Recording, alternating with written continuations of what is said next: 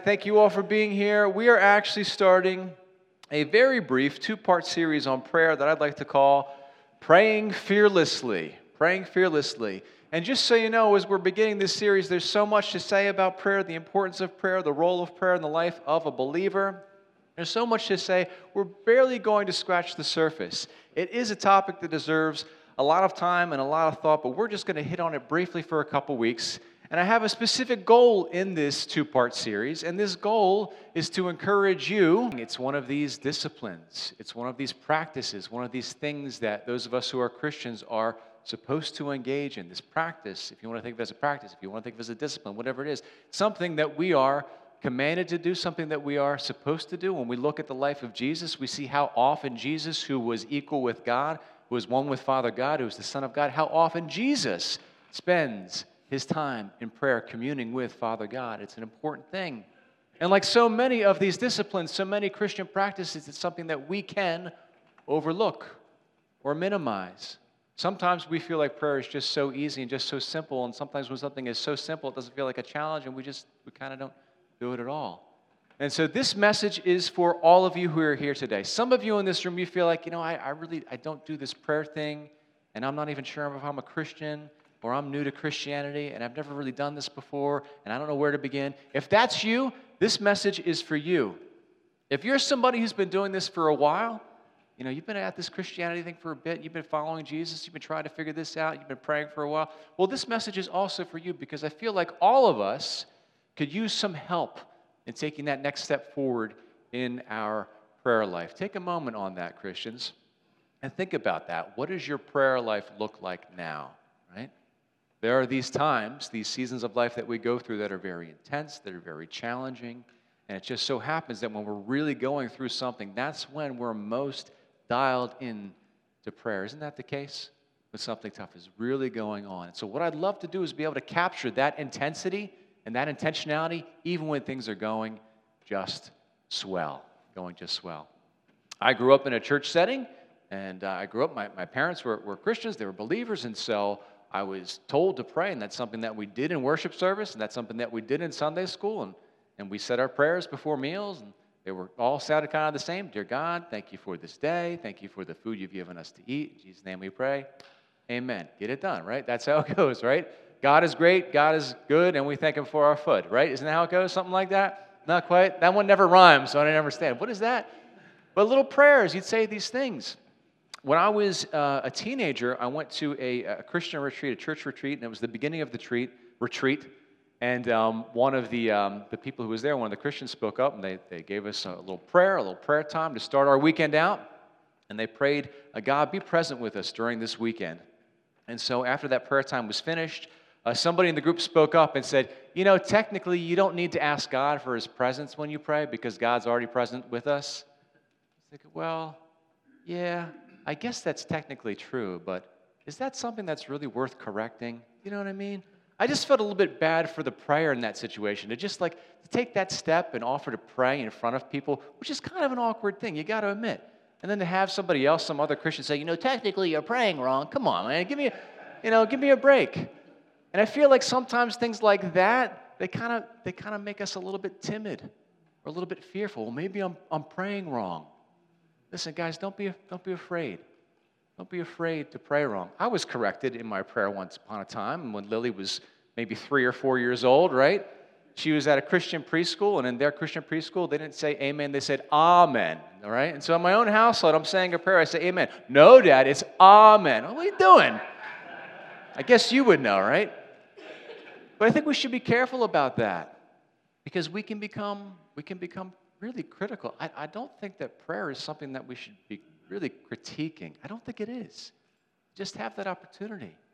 You know, in my last church, you know, was, was made a pastor, and you know, here I am. I graduated Bible school, and I'm a pastor in this church, and and one of my jobs was on Sunday morning in the early service. By the way, we had an 8 o'clock service in that church. I'm like, what? That is way too early for a worship service, right? We're all still asleep. God's not even awake yet. What are we doing at 8 a.m., right?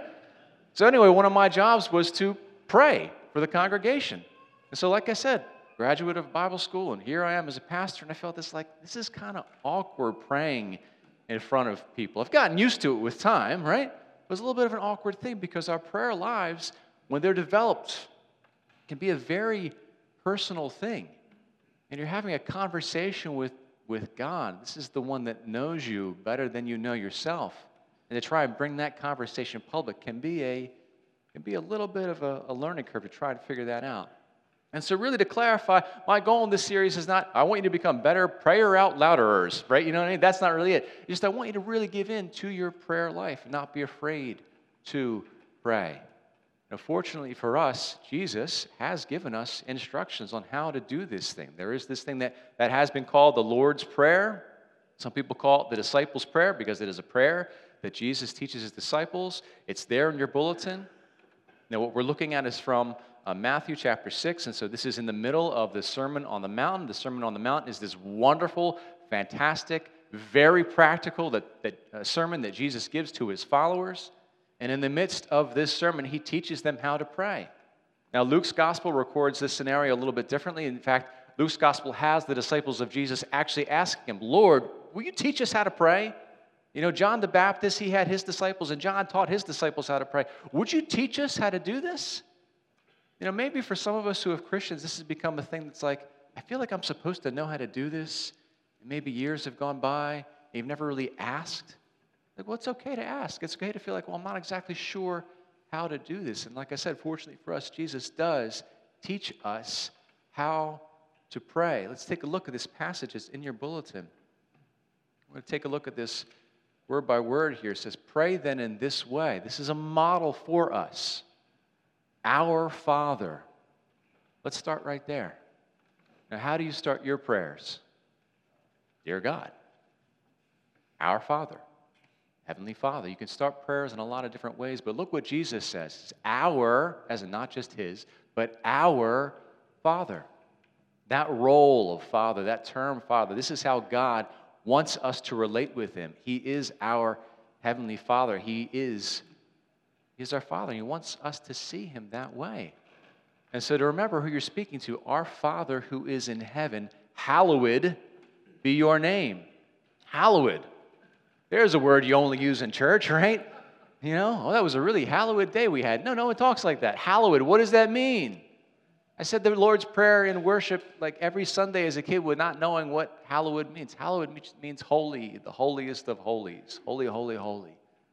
So remember who you're talking to Father God, our Father who is in heaven. Your name is the Most High. Your name is hallowed. Your name is holy. And the first request we ask for is, Your kingdom come.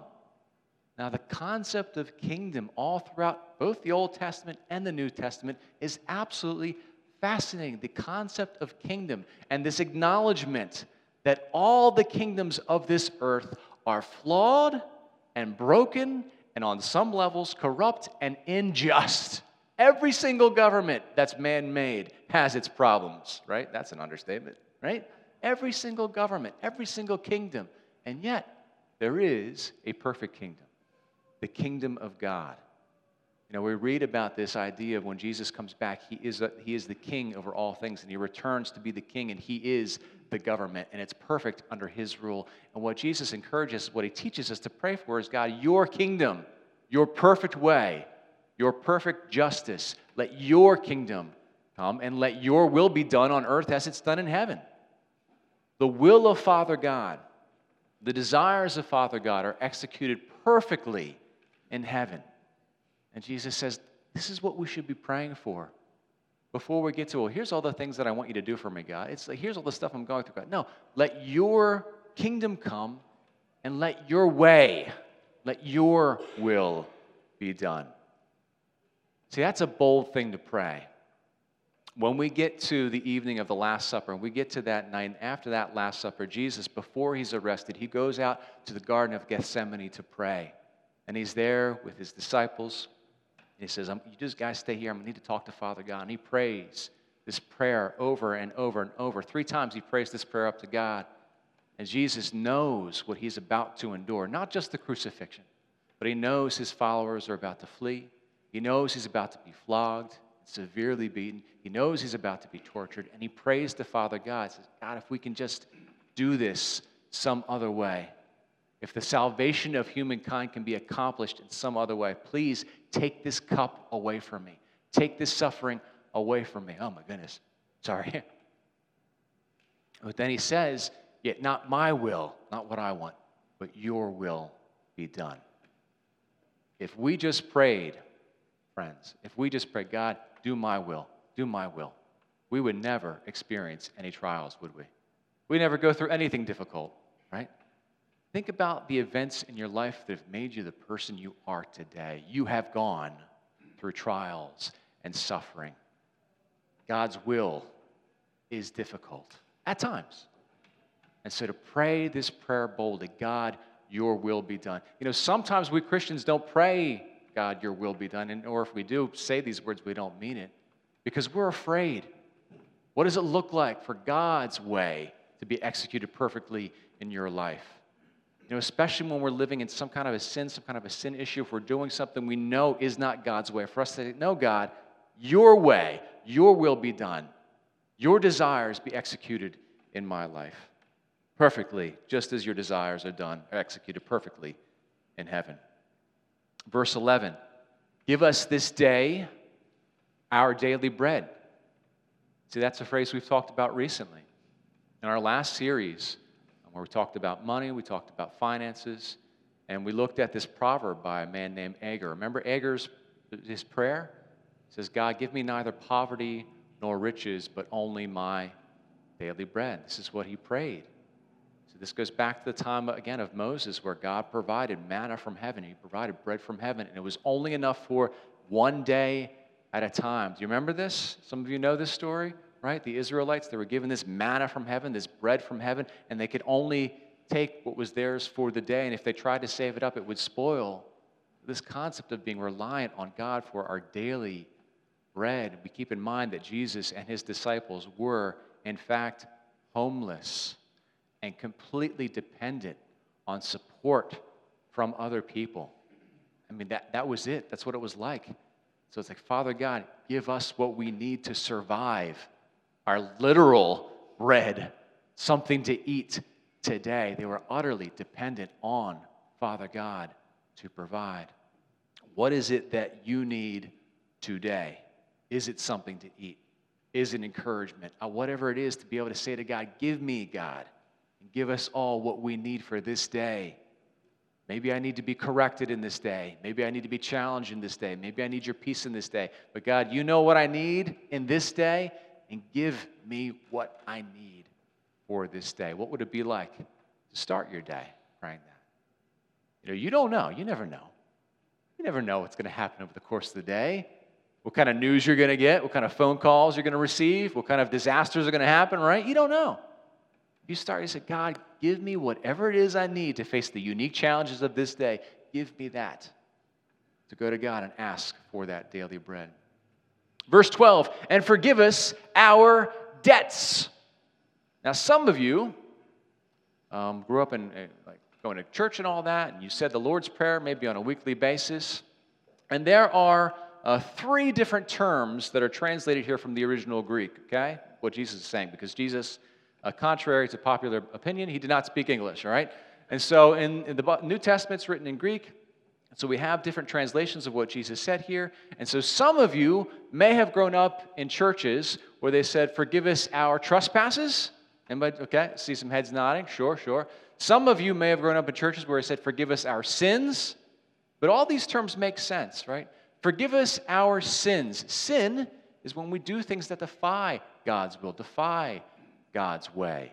To engage in activities or thoughts or attitudes, something that defies what God wants for us. And to go before God and say, Forgive us. Forgive me for my sins. Now, we are a church that's a little over 10 years old, and some people have accused us of being a modern church, which I don't think we are. You know, we're trying to go back to the original intention of what church was always supposed to be. Um, we do not do a lot of rituals in our church, and that's not because I'm anti ritual, but I am anti empty rituals. So here's the problem. Sometimes when we say this prayer, not pray it, but say it and recite this prayer, we're just going through the motions and not really thinking about what we're saying. Yes? And so if we're going to say this prayer, if we're going to actually pray this prayer with intentionality, when we get to this point, Forgive us our sins. that means to pump the brakes and actually say, God, forgive me for these specific sins in my life sins of commission, sins of omission. You know the difference? Sins of commission, things that I've done, sins of omission, things I know that I should have done that I did not. Forgive me to take that moment and realize hang on a second, I've failed to live up to your standards, God. Forgive me for these specific sins in my life. So the one word is sins, the other word is trespasses, right? Uh, forgive us our trespasses. I like that terminology. Um, I literally think about, you know, jumping somebody's fence and being on their lawn. Get off my lawn. You're trespassing, right? No trespassing. But that's a great way to think about what sin is.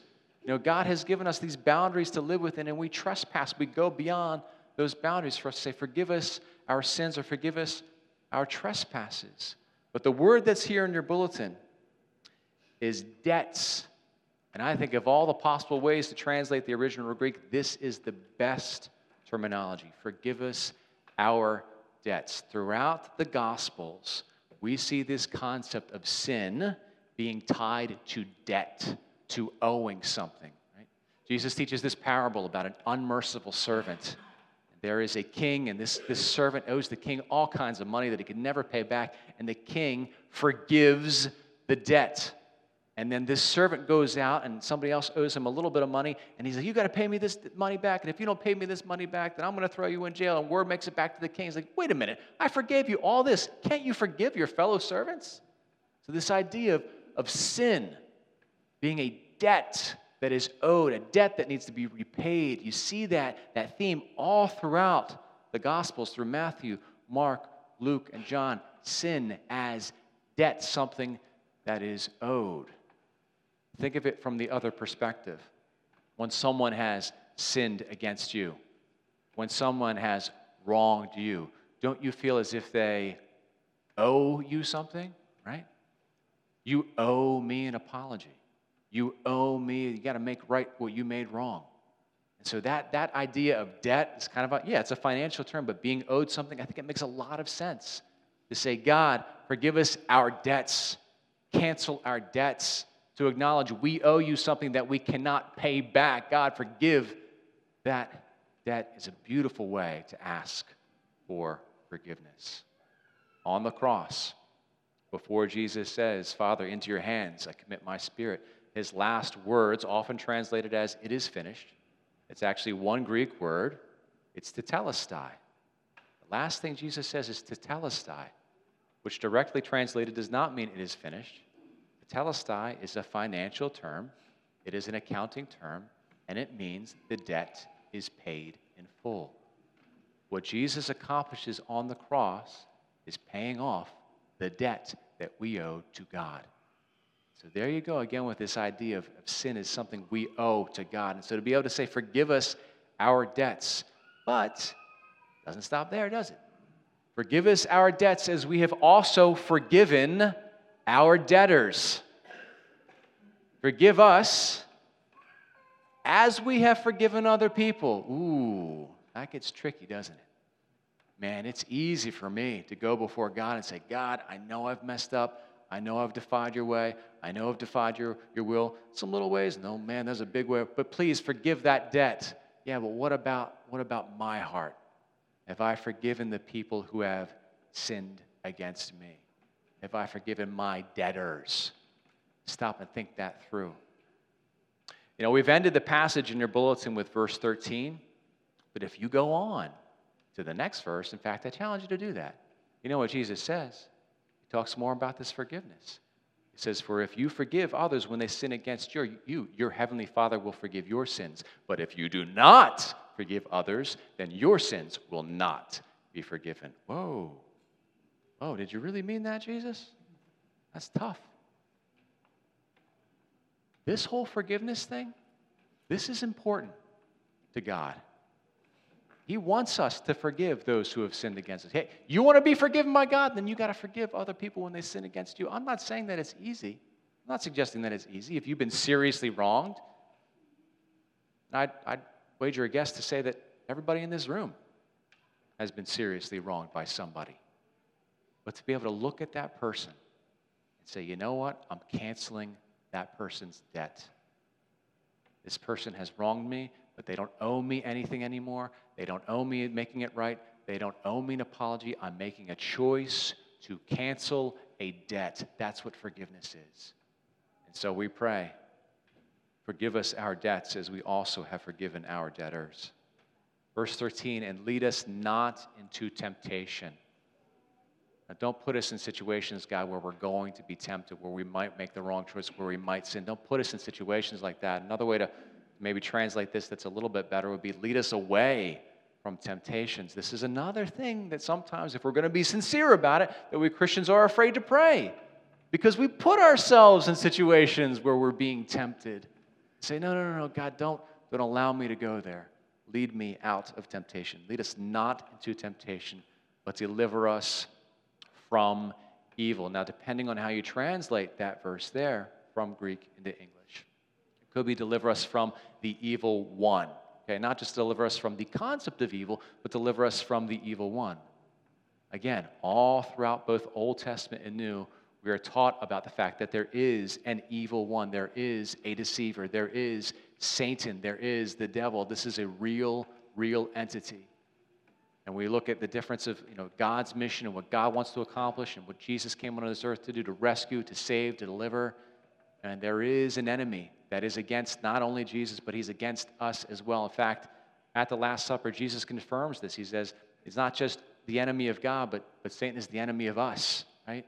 And Peter affirms this as well in his letters that we have an enemy in this world that does not want to keep us on God's path, that wants to derail us, to be able to say, God, don't lead us into temptation, but deliver us from evil.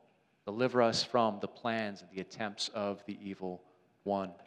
And then we have this statement. You can see it's in the brackets there. For yours is the kingdom, and the power, and the glory forever. The reason that statement is in brackets is because the earliest manuscripts of the uh, Gospel of Matthew do not include that phrase. And so it's possible that uh, those words were not in the original teachings of Jesus. And so just be aware of that. There's only a couple of occasions in all of Scripture where you have a discrepancy in the manuscripts, which is a miracle in and of itself, that there's only a couple discrepancies. But this is one of those verses there where we're not exactly sure if Jesus said, For yours is the kingdom, the power, and the glory forever. Amen. I'm not sure that there should be any controversy over that statement because it's, you know, we're not really giving any kind of profound teaching there. It's just a nice way and a wonderful way, and an appropriate way to close a prayer. And we close it with the word amen, which means so be it. And so here you have a model for how to pray. And here is what I would like to do this morning. I would like for us as a congregation not just to say the Lord's Prayer together, not just to recite the Lord's Prayer together, but to pray the Lord's Prayer together. This is what we're going to do this morning. We're going to take a look and we're going to read it off this page. And guess what? Some of us are probably going to mess this up, right? Because we're used to saying it a certain way, yes? So we might say sins instead of debts, so we might say trespasses or whatever it is. But guess what? we're not going to be afraid to mess it up, right? You can say the wrong words. You know, God's not there. Oh, you said it wrong. No, that's not how God works. That's not how it works. We can pray this fearlessly. We're going to go through this. But before we do, let's take a moment now. I want to encourage you. Look through these words. Think through these phrases like, Your will be done. Is there something going on in your life where you know if you let God have His way, if you let God's will be done, you would have to change certain behaviors. You'd have to make certain sacrifices. Is there something that comes to mind where you're not letting God have His way in your life? Think about this whole thing of forgiveness. Now, here, the teachings of Jesus, like here it is. If you want to be forgiven, you also you have to forgive those who sin against you. Is there something in your heart, somebody that you have not forgiven yet? I know forgiveness is hard. But it's essential to think on these words to deliver us from the evil one. Take a moment now, just read these words silently to yourself. Take a look.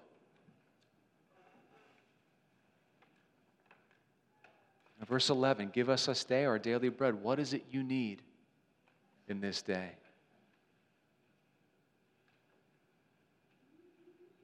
And so here's what we're going to do, church. And some of you have been nervous about this since I said we're going to recite something together, right? We're going to pray this prayer together. I'm going to start with the beginning of verse 9, and then we're all going to jump in for the Our Father. Got it? All right, let's pray together. Pray then in this way Our Father, who is in heaven, hallowed be your name. Your kingdom come, your will be done, on earth as it is in heaven. Give us this day our daily bread, and forgive us our debts, as we also have forgiven our debtors. And do not lead us into temptation, but deliver us from evil. For yours is the kingdom, and the power, and the glory forever. Amen. And that, friends, is how to pray. When you go before God, think of this as a model, and you can pray these exact words, or you can just use this as a template for organizing your thoughts. Go before God, recognize who you're addressing, recognize His majesty. He is hallowed, His name is holy and most high, and speak to Him and ask first for His will to be accomplished in your life. And then seek that forgiveness and seek to forgive others. I'd like to throw in a challenge to you all today. And I know how it works when a pastor throws out a challenge. It's normally one of those things that you kind of forget about by the closing song and then you go on with your life. Here's the challenge it's a simple challenge, but it's important. I want to challenge you not just to say, not to recite, but to actually pray the Lord's Prayer for one week. For one week. Every day for a week until we meet again next Sunday. And guess what? You've already done it day one. How about that, right? So let's keep this streak going. You can take this bulletin with you. You can put it in your pocket. You can put it on, take a picture of it, put it on your phone, whatever it is. But I want to encourage you to take some time every single day for one week to pray your way through the Lord's Prayer. Do you need to say these exact words? No.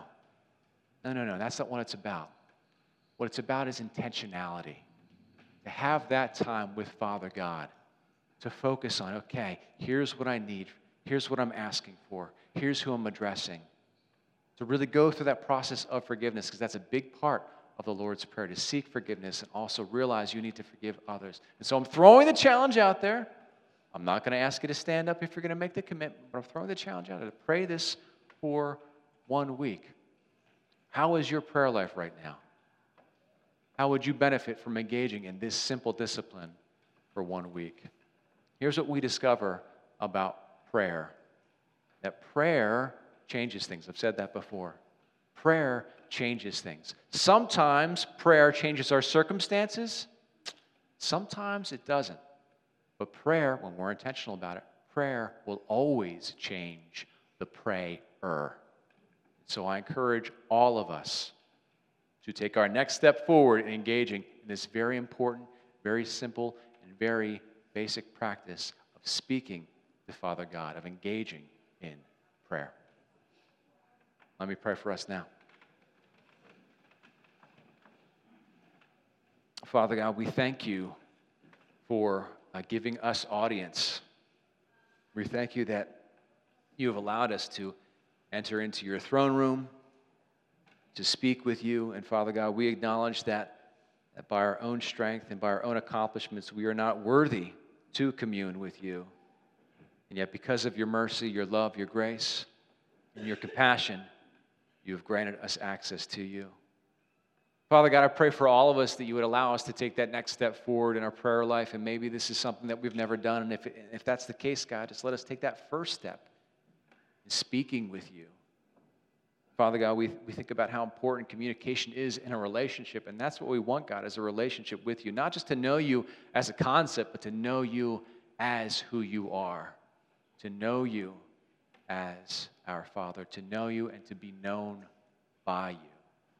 So, Father God, we thank you for allowing us to speak with you, and I ask that you would be with each one of us.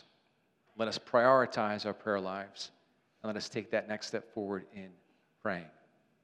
ask this all in your name, Jesus. Amen.